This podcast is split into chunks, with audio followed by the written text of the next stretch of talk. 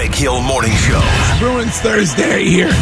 on WEEI. It's Bruins Thursday on WEEI. That's the reason Boston fans get skittish. And it's time for the most feared hockey analyst in America. Kucherov sucked. I'm telling you, Vezina trophy, my ass. That, that was bad. Former Beast defenseman and head coach Mike Milbury. The hit by Torey Krug on Robert Thomas was just thunderous. Right now on the Greg Hill Morning Show.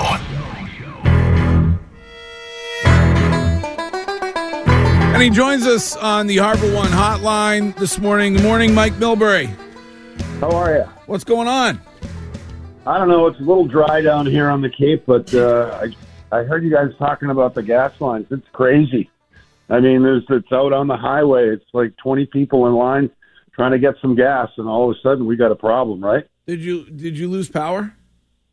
I did not lose power, which was nice because all around us in Sandwich and I guess Bourne and a few other places lost power. We had a quick blip, and then it came right back on, thankfully. We were just talking about Jack Edwards uh, uh, complaining somewhat about the fact that they're not going on the road to do games. And as a broadcaster or uh, as a viewer, do you feel like something is lost uh, when it when it comes to the the commentary being done from elsewhere? Well, first of all, take it from Jack. He's complaining constantly, but in this case, I think, he, I think he's got a legitimate point. When you're at the building, you get a much wider scope of of the game. You get to see the whole thing, and you know if you're if you're schooled at it, and he's watched enough games to be schooled at it, it makes a big difference trying to get a, a the bigger picture and see see little nuances that might occur on the ice that develop into bigger things and maybe a goal. So it is a it's a much tougher way to broadcast the game. It's it's functional, it's doable, but it's it's clearly not optimal. Uh, Speaking of broadcasters, how do you get canceled for what you said, and Tony Romo doesn't get canceled for what he said the other day? I, I, I don't know. I give up. No, really, I, mean, I, I don't know. It's really there's a lot of things that confuse me about my situation, but there's I see a lot of things that people say, and and it just uh, you know it it goes the other way. But uh, you know that's that's in the rearview mirror, and I'm so lucky that I got canceled because I could be on with you guys. yeah, I mean, Glass it's- half full. Some would call that the bottom of the barrel, but we're glad we're delighted. It's We're, progress. we're lucky to have you. We're, Yeah. we're delighted to have you. You're on with Big Bone Prince. I mean, it's a big morning for Yeah, you. Yeah, you got to look. Hey, if you get a chance, check out Wiggy's costume. Whether you watch the show on Twitch or Wiggy's dressed as big boned Prince this morning. Mike, I don't know if you're a What Prince is that? fan. A quadruple X large or what? Yes, yes, it's a four- it's a four X costume, and he looks great in It's it. in honor of Prince. He know, looks, he looks great. Um, I think on this program, I was reminded earlier that uh, you were talking a few weeks ago uh, about that Panthers team being sneaky good, and, and they are. they're they're fast. I thought after the first period, which was uh, just okay for for the Panthers and just okay for the Bruins, I thought they dominated the game. I thought they were much quicker to the puck. They won the one-on-one battles and they converted some down low forecheck action into some goals, and they they earned it. I didn't think the Bruins were a threat. Although I will say, Bobrovsky, who runs hot and cold, was red hot last night when he needed to be. Made a couple of really big saves, unlike Ullmark, who was yet again leaky. Yeah. I mean, You know, they have a they have a goaltending issue. The Bruins. Well, Swayman is the one they're going to start to lean on, I think, here if Ullmark doesn't come around because, you know, when you see the goals last night, it's not entirely his fault. You know, there's a, a nice a, a nice forecheck by the Panthers, and and the marksman comes in with a, you know, a real quick goal, and and there was another, but there was another lost coverage. Clifton lost coverage on a goal last night, um, and you know, it goes through Ullmark. It's not like a, you know, pinpoint top shelf pick the corner type deal. It just finds a way to get through him. Can you blame him 100%? No, but you need a stop there. You need somebody to come up big, and it's, in this case, it's got to be the goaltender, and he, he's not. He wasn't able to do that. So Swayman, hopefully, after uh, his last outing, which was not particularly good, can come back to form and do some damage. And we talked about it a couple of weeks ago. This is a tough stretch for them. you know they've got a couple of tough opponents coming up, and they need to find a way to up their game considerably.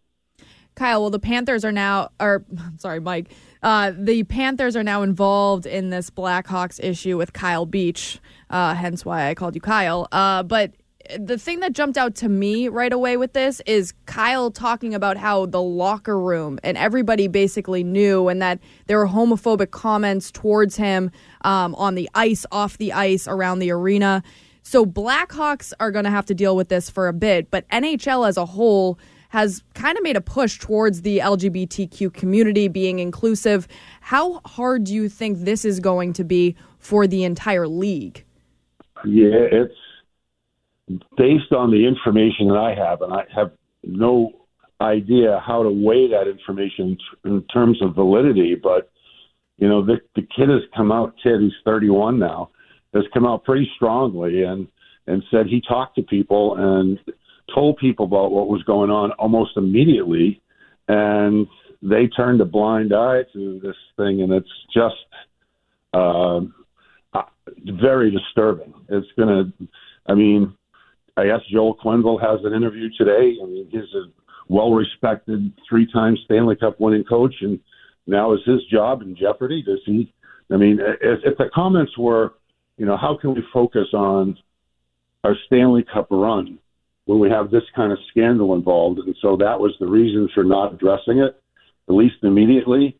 That one is, oof, that's a that's a tough one to take. Yeah, I mean, and, I, I, uh, I, feel like if if uh, if you're the guy running the organization essentially, and that's what you're saying to somebody who is telling you that they they've been uh, sexually abused, uh, you may end up uh, league wise being in, in, in significant peril there to, when it comes to continuing to have a a, a job.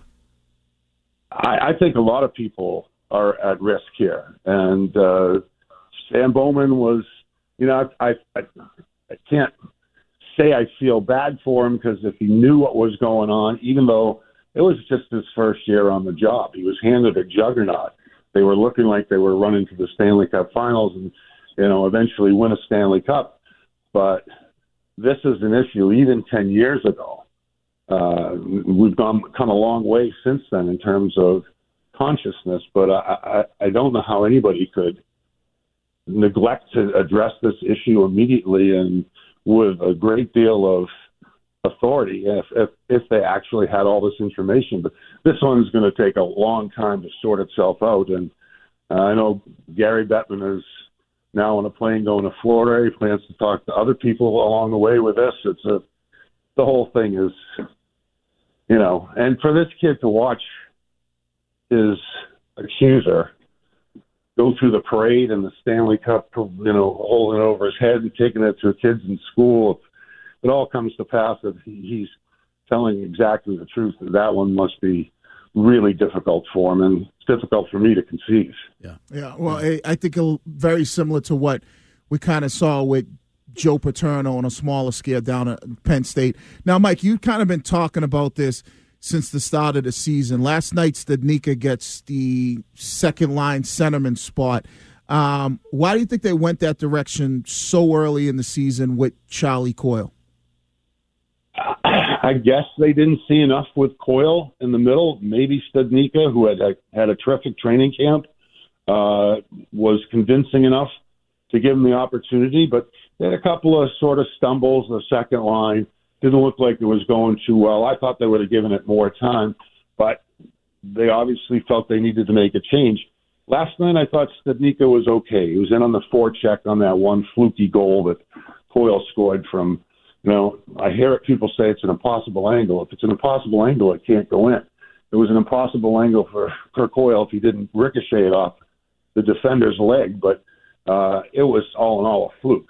Uh, but other than that, I saw I saw Studnicka sort of struggle with the skating. I don't know if it was just one of those nights, but he didn't look like he had good wheels. He did have a pretty good opportunity in the slot one time, but jury's a long way out on this kid. Now, uh, now, is it a good thing to do? We see it in other sports, and I don't think it's a good thing to do. But could you see them bouncing back and forth between Coyle and Studnicka every few games? And do you think that's a good idea? It's not optimal. I, I would say that they want to find somebody that fits in there. This this is not like this problem didn't just pop up. It popped up. It popped up the day that David Krejci said he was going back home to the Czech Republic to play, and I, anybody who watches the Bruins knew that this was going to be an issue. Um, I think they need to have the patience to stick with one or the other for at least a month or so and give them give them a chance. And Studnicka's a real young kid. Coyle's been around the block a time or two. You probably get a quicker answer on his ability to do it, but Studnicka needs some time. And if they didn't think Coyle could do it, really the only other decent ch- ch- uh, choice they have is is Studnicka. And and if he's not ready, that means Don Sweeney's going to start working the phones.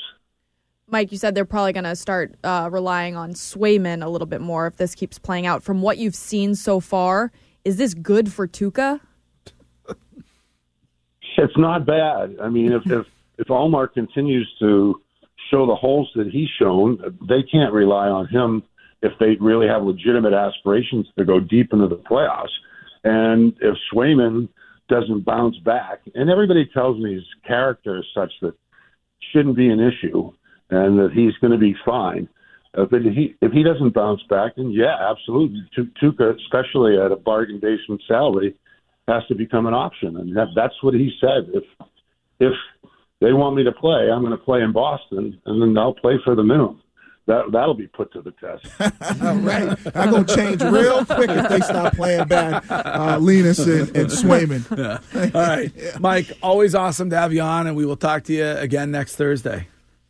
You got it. Stay dry, guys. See ya. All right, that is Mike Milbury on a Bruins Thursday. Andrew Razor Raycroft during the midday with Gresh and Keefe today, and Jack Edwards this afternoon with Lou and Christian.